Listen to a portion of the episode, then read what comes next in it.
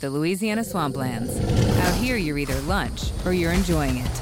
Make sure you end up on top with the all-powerful lineup of Kia SUVs, like the Telluride, Sportage, and Sorento, equipped with available all-wheel drive, higher ground clearance, and the interior capacity to bring everything you need. So you'll always remain more than a gator's length ahead. Visit your local Kia dealer today to find your next adventure in our ever-capable lineup of SUVs. Kia, movement that inspires. Call 800 333 4KIA for details. Always drive safely.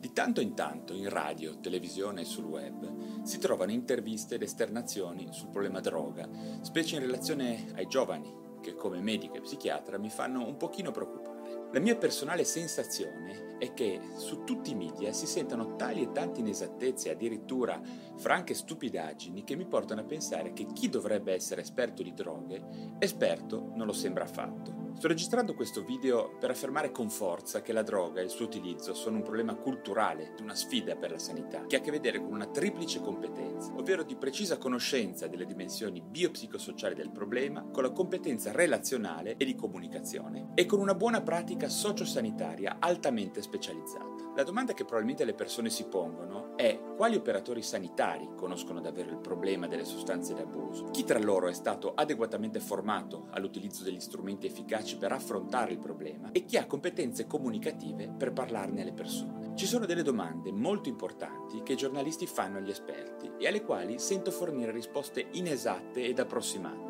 Inoltre spesso non si fanno neppure più le domande giuste, quelle che personalmente reputo più interessanti. In particolare nessuno parla ad esempio del cosiddetto business della dopamina, che è un discorso generale che riguarda tutte le forme di abuso, chimiche e comportamentali. Andate a vedervi un altro mio video al riguardo, vi lascio il link in descrizione. In questo modo la gente continua a muoversi tra falsi miti, inesattezze, proprio da parte di coloro che dovrebbero sapere informare al meglio. Per queste ragioni ho raccolto un po' di domande che sento fare sulle sostanze d'abuso e dalle quali voglio dare delle risposte basate sui fatti, piuttosto che sulle opinioni o sui luoghi comuni. Qual è il modo migliore per ottenere informazioni affidabili sulle sostanze d'abuso? Ovviamente non è una risposta univoca a questa domanda. D'altra parte, un buon punto di partenza potrebbe essere il report annuale che viene prodotto dall'Osservatorio europeo sulle droghe e le tossicodipendenze, un'agenzia dell'Unione Europea fondata nel 1993 e con sede a Lisbona. Vi lascio il link sotto in descrizione del video. Vi consiglio di andare a leggerlo di persona perché molto spesso i giornalisti,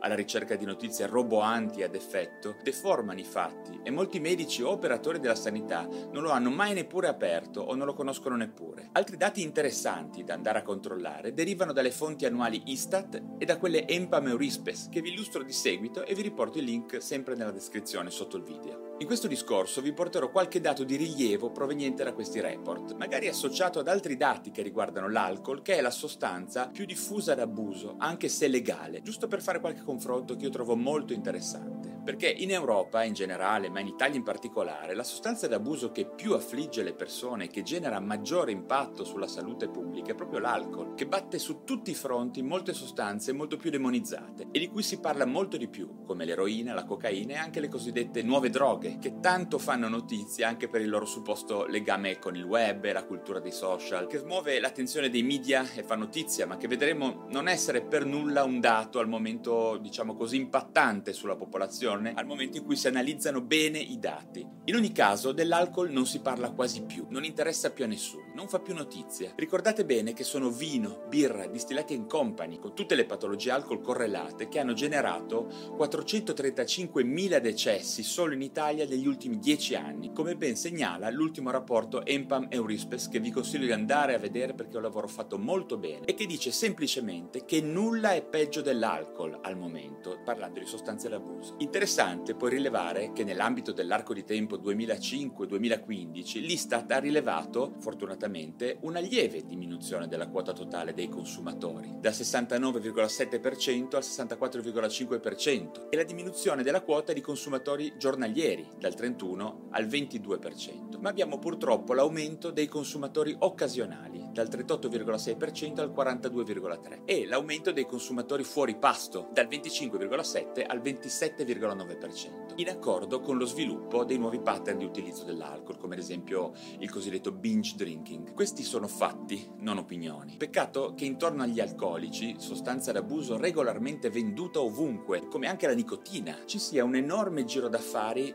chiamiamolo legale, che coinvolge anche entrate per lo Stato sotto forma di tassazione. Tutti accusiamo e demonizziamo il giro illegale di produzione e spaccio di sostanze, bene, ma ricordiamoci altrettanto bene che non tutto quello che è legale è anche moralmente accettabile, no? L'alcol ne è un esempio lampante, ma non fa più notizia, non interessa neppure più ai medici che si appassionano a fare convegni sulle nuove droghe più spesso, argomento che suscita un pochino di interesse rinnovato, ma che si tratta di un fenomeno relativamente raro rispetto all'utilizzo e ai danni causati appunto dall'alcol alcol, perlomeno al momento. A proposito, volete qualche dato su queste nuove droghe? Sfogliate il rapporto che vi ho accennato prima ed avrete un quadro completo. In ogni caso vi voglio fornire qualche anticipo. Di sicuro il fenomeno è in crescita, visto che circa il 70% di queste sostanze è stato sviluppato, diciamo, negli ultimi anni, negli ultimi 5 anni. Io metterei sviluppato tra virgolette perché molte di queste sostanze d'abuso esistevano almeno come categoria da molto più tempo e sono state, diciamo, semplicemente risintetizzate rimesse nel mercato nero, provenienti spesso da laboratori abusivi cinesi. Questo non è una fake news, è realmente così, ma non solo perché ovviamente anche in Europa ci sono molti laboratori abusivi. Quali sono sono queste nuove droghe? Si tratta di varianti eh, di almeno quattro classi principali. I cannabinoidi sintetici, i catinoni sintetici, le benzodiazepine, diciamo, delle varianti di benzodiazepine e i derivati del fentanyl. Poi ci sono alcune droghe, diciamo, molto minori, dai nomi molto complessi come le arilcicloexilamine. Eh, diciamo, tutte queste sostanze hanno un potenziale danno sicuramente elevato, ma la diffusione, lo voglio ribadire, rimane per adesso bassa nella popolazione generale in Europa e sono lievemente più diffuse nelle aree urbane, per più in Inghilterra e in Ungheria, piuttosto poco, direi in Italia. Per farvi un esempio, eh, sempre dal report che vi dicevo prima sull'osservatorio osservatore europeo, su 5.054 ricoveri in urgenza. Per sostanze d'abuso nei cosiddetti ospedali Sentinella sparsi in tutta Europa, solo 250 sono correlati ad esempio ai catinoni, che sono più, le più diffuse eh, diciamo, droghe, eh, nuove droghe, e circa 200 di questi ricoveri sono attribuibili ad altre nuove sostanze psicoattive, diciamo una miscela di queste nuove droghe. Giusto per darvi un'idea, 4.005 circa di questi ricoveri invece sono attribuiti alla somma delle classiche sostanze d'abuso, come eroina, cocaina, cannabis, anfetamina e MDMA. Si possono anche citare chetamina e GHB o GBL come droghe di nicchia, senz'altro meno nuove, che sono anch'esse molto poco. The Louisiana Swamplands. Out here you're either lunch or you're enjoying it. Make sure you end up on top with the all-powerful lineup of Kia SUVs, like the Telluride, Sportage, and Sorento, equipped with available all-wheel drive, higher ground clearance, and the interior capacity to bring everything you need. So you'll always remain more than a gator's length ahead. Visit your local Kia dealer today to find your next adventure in our ever capable lineup of SUVs. Kia, movement that inspires. Call 800 333 4KIA for details. Always drive safely.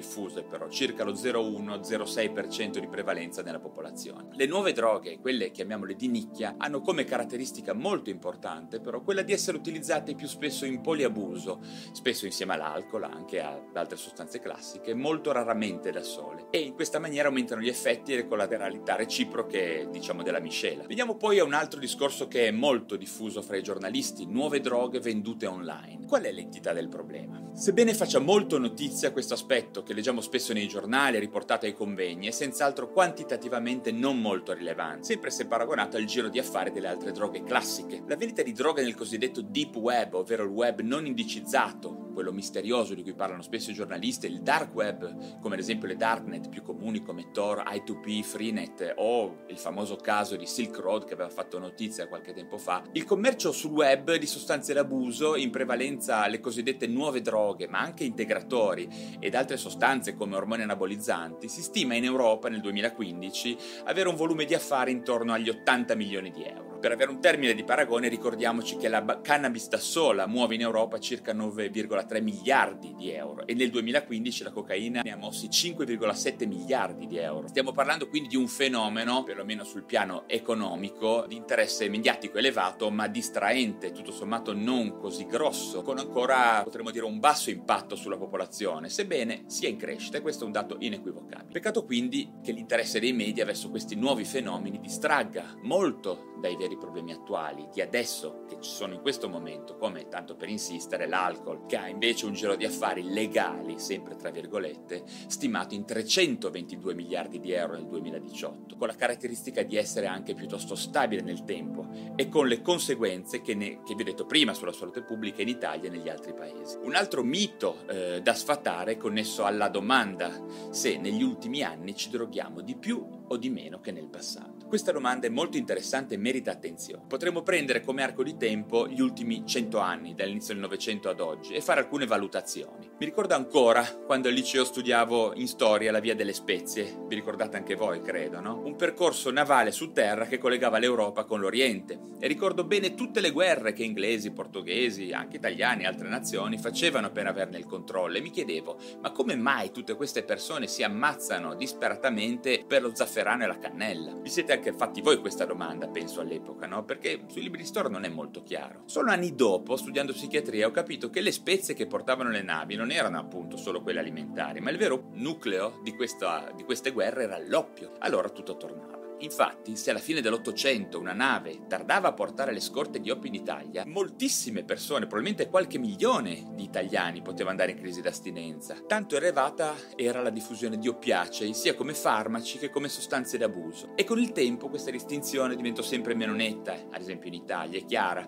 tra ciò che curava e tra ciò che dilettava. Ad esempio, alla fine dell'Ottocento e all'inizio del Novecento, il laudano, la cosiddetta tintura d'oppio, era diffusissima tra la popolazione ed i medici la prescrivevano a tutti per mille disturbi, dal mal di pancia all'ansia, e immaginate un pochino cosa accadeva poco dopo. Dipendenza ed utilizzo anomalo si diffondevano tra le persone a macchia d'olio. Un discorso simile, sebbene molto meno marcato in termini quantitativo, ha riguardato anche la cocaina, usata per molto tempo a inizio secolo a tappeto in ambito medico e poi in seguito a questo diffusa in ambito voluttuario per molti decenni anche attraverso le guerre, insieme alle anfetamine sino ai giorni nostri. A riprova di questo ci sono molti dati interessanti sulla produzione di oppio, sia legale che illegale. All'inizio del Novecento la produzione regolare di oppio nel mondo era più di 40.000 tonnellate all'anno poi è scesa quasi fino a zero ai giorni nostri, mentre è salita ovviamente con andamento non proporzionale, per fortuna quella illegale, che ad oggi è di sole 9.000 tonnellate circa all'anno, globalmente molto meno che a inizio secolo. Quindi il mondo utilizzava molto più oppio 100 anni fa che adesso, questo è un dato inequivocabile. Un destino un pochino diverso ha avuto la cocaina, invece, che al netto del bilancio della produzione legale ed illegale viene prodotta ai giorni nostri in un quantitativo di circa 1000 tonnellate all'anno contro le 15 di inizio secolo. Sulla dell'alcol, ovviamente i dati sono altrettanto eloquenti, dato che in Italia la percentuale di abuso alcolico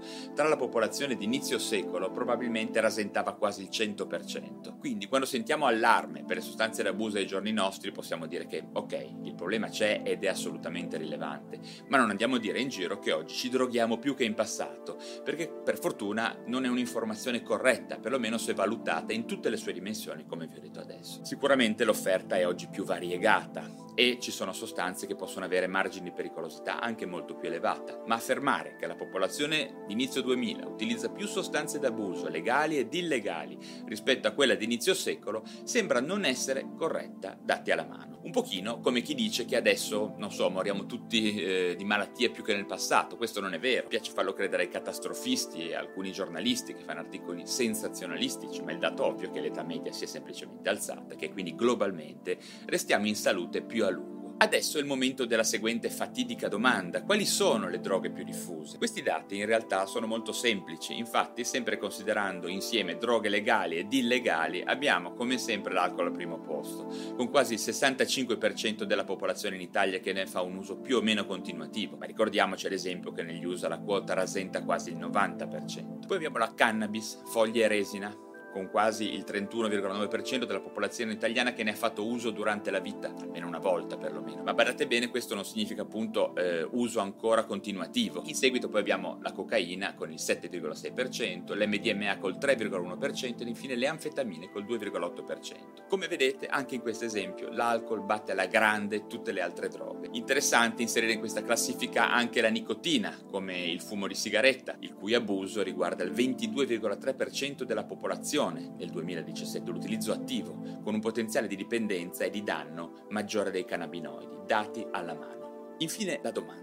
Le droghe sono tutte uguali? Fanno tutte male allo stesso modo? Anche in questo caso la risposta deve provenire da uno studio scientifico di eccellenza, come ad esempio quello che ha prodotto David Nutt e i suoi colleghi e pubblicato su Lancet nel 2010, direi lo stato dell'arte per rispondere a questa domanda. In questo studio eh, si vede chiaramente che tutte le sostanze d'abuso sono diverse, sia come meccanismo di azione che come pericolosità sul breve e sul lungo termine e sul tipo di danni che causano, valutando tutte le variabili in gioco, biopsicosociali. Globalmente la droga più pericolosa è appunto Are you tired of hiding your smile? Maybe it's time to get some help from G4 by Golpa. Their talented technicians specialize in creating brand new permanent teeth in just 24 hours. With as few as four titanium implants, you can enjoy a fully customized bridge for your upper and or lower set of teeth. You can have peace of mind knowing that the G4's experienced lab technicians have designed more than 15,000 new smiles. You can have a new smile that looks, feels, and functions just like natural teeth. Patients from all over the world travel to G4 to get their permanent smiles in just 24 hours and change their lives forever. Booking an appointment has never been easier. Simply visit yourteeth.com today and schedule your appointment with G4 by Golpa. Mention this podcast when you book to save $1,000. So, what are you waiting for? Get ready to show off your new, confident smile with G4 by Golpa. Visit yourteeth.com today and start your journey to a new, permanent smile in just 24 hours. G4 by Golpa. Powered by technology. Inspired by patience. L'alcol, come sempre, al primo posto. Al secondo posto troviamo l'eroina, al terzo il crack, ovvero la cocaina basata e poi fumata, al quarto posto la metanfetamina, poi la cocaina al quinto posto, il tabacco al sesto posto, i cannabinoidi all'ottavo, i farmaci ansiolitici, le cosiddette benzodiazepine al decimo e via tutte le altre 20 sostanze d'abuso prese in considerazione. Ok, a questo punto che cosa aggiungere? Ci sarebbe ancora tantissimo da dire sicuramente. Insisto comunque ad affermare che poche persone, inclusi molti esperti, riportano le giuste informazioni sulle droghe, ovvero i dati dati e non le opinioni personali o le notizie alterate o fasulle. Questo probabilmente è anche legato al fatto che la droga è una problematica complessa, molto articolata, difficile da comprendere in profondità, ma di sicuro bisogna partire quantomeno dai dati giusti. Le droghe, ovvero le sostanze d'abuso legali ed illegali, perché da un punto di vista sanitario è una distinzione un po' artificiosa quella fra legali ed illegali, considerando appunto in questo caso anche sempre l'alcol e la nicotina, rimangono indubbiamente un enorme problema di salute pubblica, anche ai giorni nostri, ma bisogna parlarne bene per provare a risolverlo, se no si perde di credibilità e non si riuscirà mai ad attuare il più importante degli interventi in questo ambito, cioè la prevenzione. Infatti la prevenzione parte da un'informazione corretta e reale, non da opinioni o da posizioni ideologiche. C'è infatti il problema dell'autorevolezza delle istituzioni quando parlano di droga. Quali messaggi sono passati e passano su alcol, nicotina e gioco d'azzardo oggi?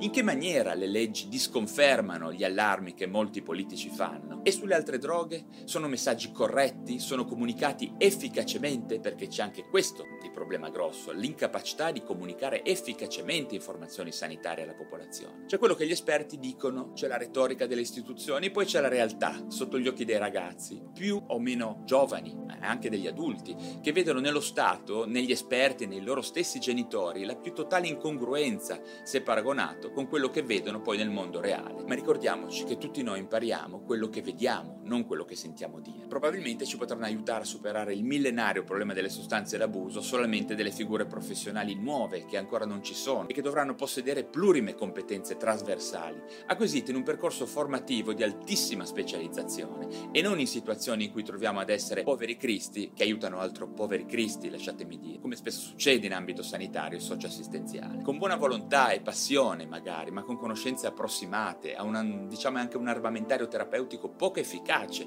o addirittura nullo, basato solo sulla buona volontà. Sento spesso dire ad operatori sanitari e socioassistenziali sono 30 anni che faccio questo lavoro. Bene, purtroppo il tempo in ambito sanitario e scientifico non è mai stato garanzia di efficacia e si può lavorare male per moltissimo tempo. Bisogna sapere le cose, saperle comunicare e conoscere la propria pratica in tutti i particolari. Come spesso provocatoriamente dico a chi lavora con me, tu puoi stare anche 50 anni su un aereo, su un DC-9, ma se non leggi il manuale di istruzione, non fai un corso di volo e non impari le cose giuste, non decollerai mai.